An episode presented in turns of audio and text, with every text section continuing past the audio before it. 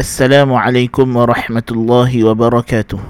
الله rabbil alamin Wassalatu wassalamu ala khatamil anbiya wal mursalin Nabiina Muhammadin wa ala alihi wa ashabihi ajma'in Amma ba'du Para pendengar yang dirahmati Allah subhanahu wa ta'ala Dalam episod kali ini Saya ingin mengajak para pendengar Untuk mentadabur ibadah puasa kita ini dari sudut ianya sebagai salah satu ibadah yang kita laksanakan sebagai ketaatan kepada Allah Azza wa Jalla.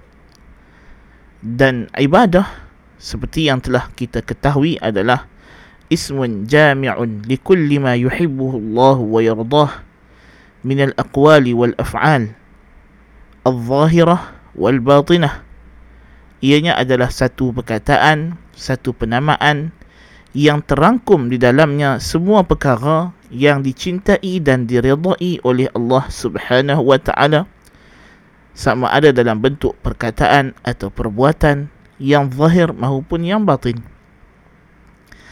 Allah Subhanahu wa taala tidak menerima ibadah daripada sesiapa pun daripada hamba-Nya melainkan dengan satu syarat asasi. Syarat yang paling utama dalam ibadah iaitulah keikhlasan, ikhlas. Ikhlas dalam melakukan sesuatu ibadah.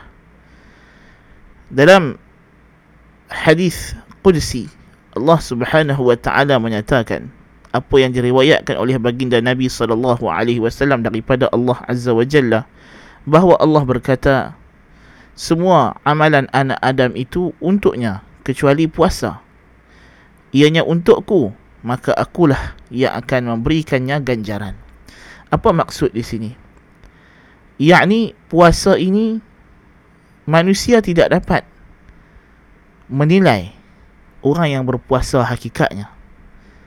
Kerana seperti yang kita sebut, puasa ni perkara yang kita kata dalam bentuk meninggalkan. Dia bukan dalam melakukan sesuatu.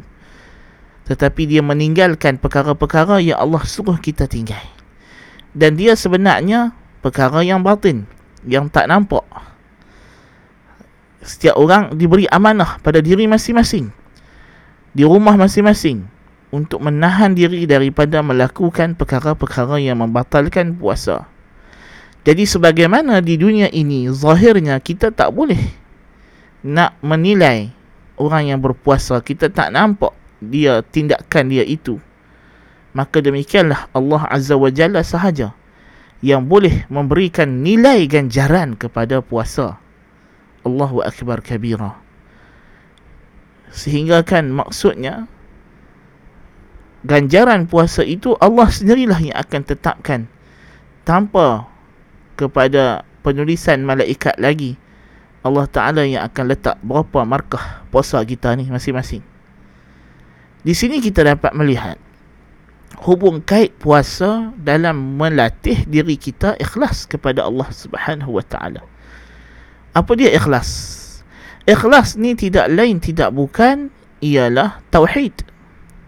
Itulah dia sebenarnya. Jadi puasa adalah di antara ibadat yang mendidik diri kita untuk mentauhidkan Allah, untuk mengesahkan Allah dan semua ibadat itulah dia. Semua amal ibadah yang disyariatkan oleh Allah Azza wa Jalla yang wajib maupun yang sunat tujuannya adalah untuk merealisasikan perhambaan diri kita yang mutlak yang tulus hanya kepada Allah Subhanahu wa taala. Untuk merealisasikan iqrar kita iyyaka na'budu wa iyyaka nasta'in. Hanya kepadamu sahaja ya Allah kami memperhambakan diri dan hanya kepadamu sahaja ya Allah kami memohon pertolongan. Tidak ada lagi tuhan lain. Tempat kita menghinakan diri kita. Tempat kita mengadu segala masalah hidup kita. Tempat kita merintih, merayu, memohon segala bantuan. Melainkan kepada Allah Subhanahu wa taala. Dan tidak ada lagi zat yang kita berikan kecintaan sepenuh jiwa raga tanpa sebarang syarat melainkan kepada Allah Subhanahu wa taala sahaja. Dan tiada lagi zat yang kita geruni yang kita takut dengan sepenuh jiwa raga kita melainkan Allah Subhanahu wa taala.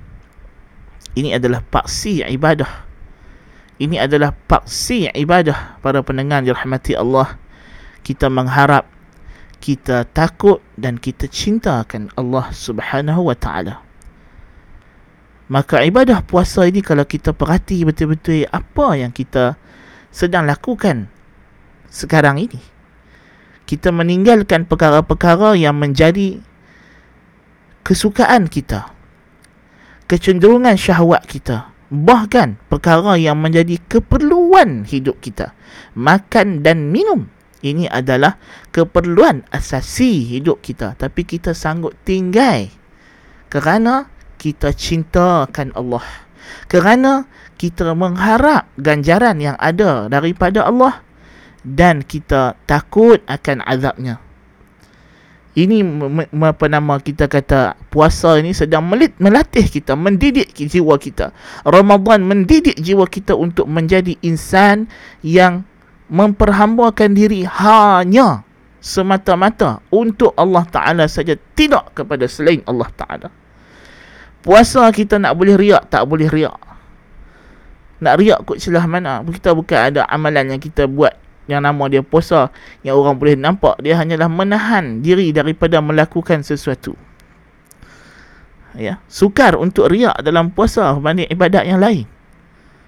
Jadi puasa mendidik diri kita untuk mentauhidkan Allah, mengharap ganjaran hanya daripada Allah. Sebab itulah Allah Taala kata maka kecuali puasa ianya untukku aku saja yang balas.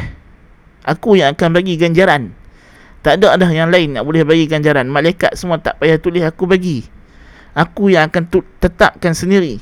Ha, berapa markah depa ni nak dapat? Allahu akbar kabira.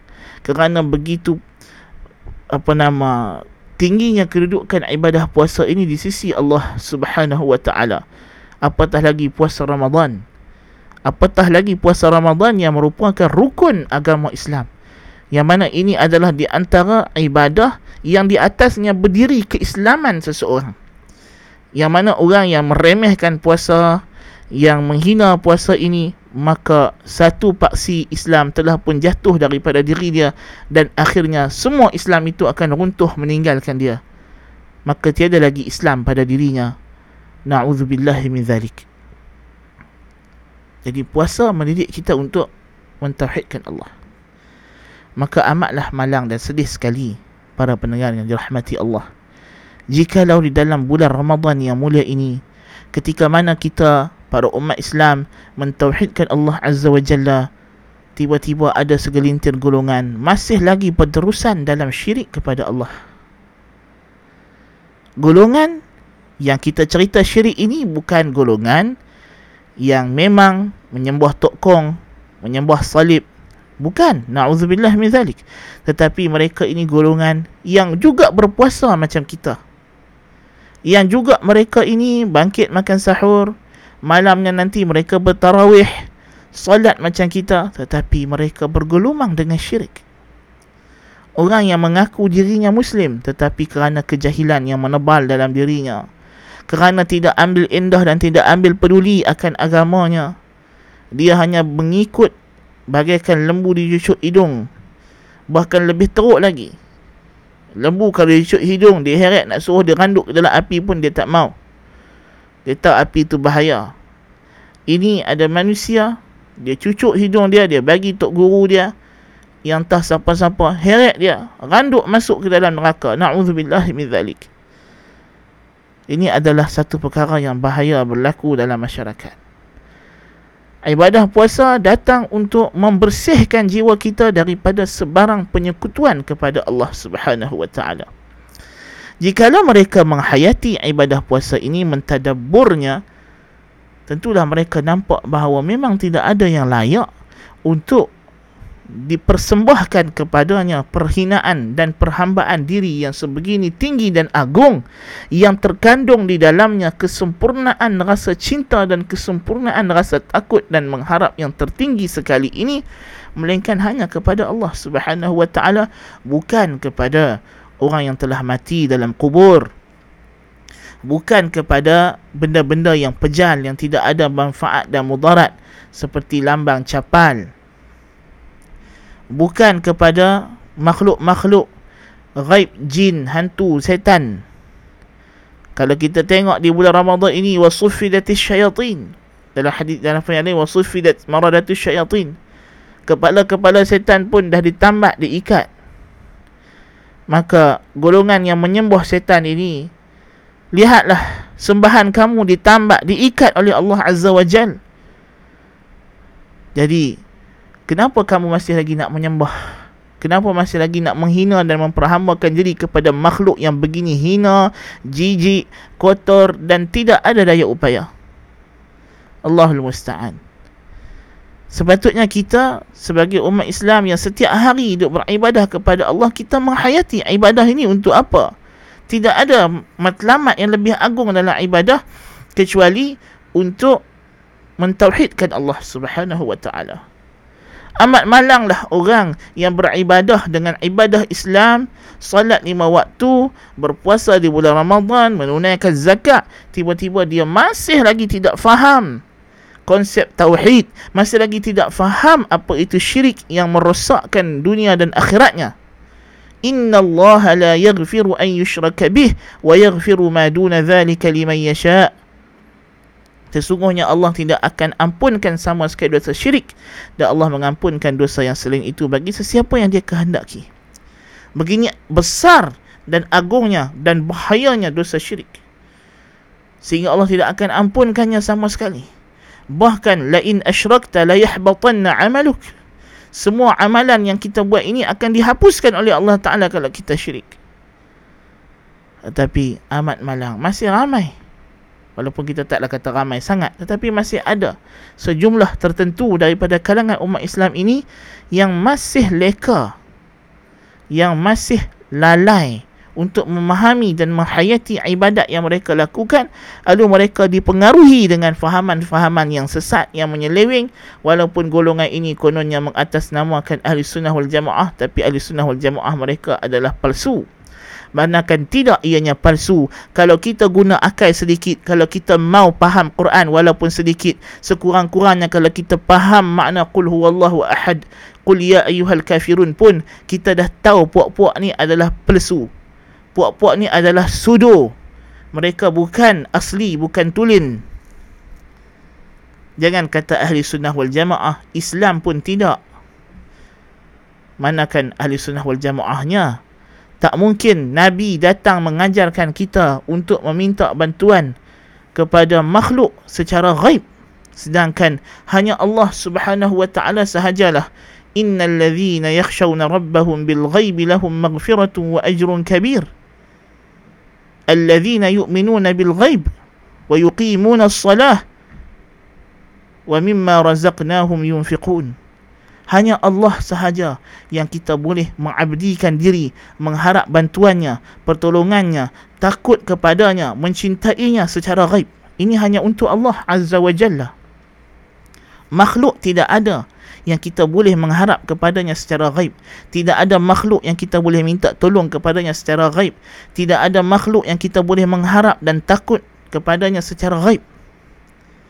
Kerana makhluk tidak ada keupayaan untuk mengetahui perkara ghaib. Sesiapa yang mengharap, takut atau mencintai makhluk secara ghaib, maka dia telah menyembah makhluk tersebut, mempersekutukannya dengan Allah Azza wa Jalla. Dia telah memberikan kepada makhluk itu, makhluk yang hina, dina, lemah, jijik, kotor, tidak ada daya upaya itu. Kedudukan yang setara dengan Rabbus Samawati wal Ard. Na'udzubillah min dhalik.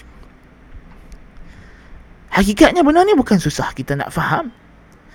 Walaupun dia pakai serban, pakai jubah dengan ayat-ayat mulut tak lekang daripada selawat kepada Nabi alaihi salatu wasallam sallallahu alaihi wa alihi wasallam.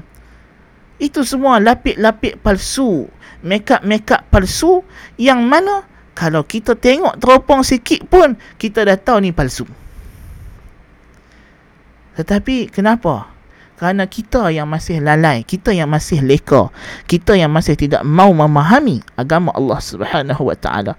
Puncanya kejahilan. Tidak ada punca lain lagi. Kejahilan ini adalah penyakit yang cukup bahaya. Walaupun kita dididik oleh Allah Subhanahu wa taala secara praktikal dalam bulan Ramadan ini dengan pelbagai perkara daripada pengajaran agama ini.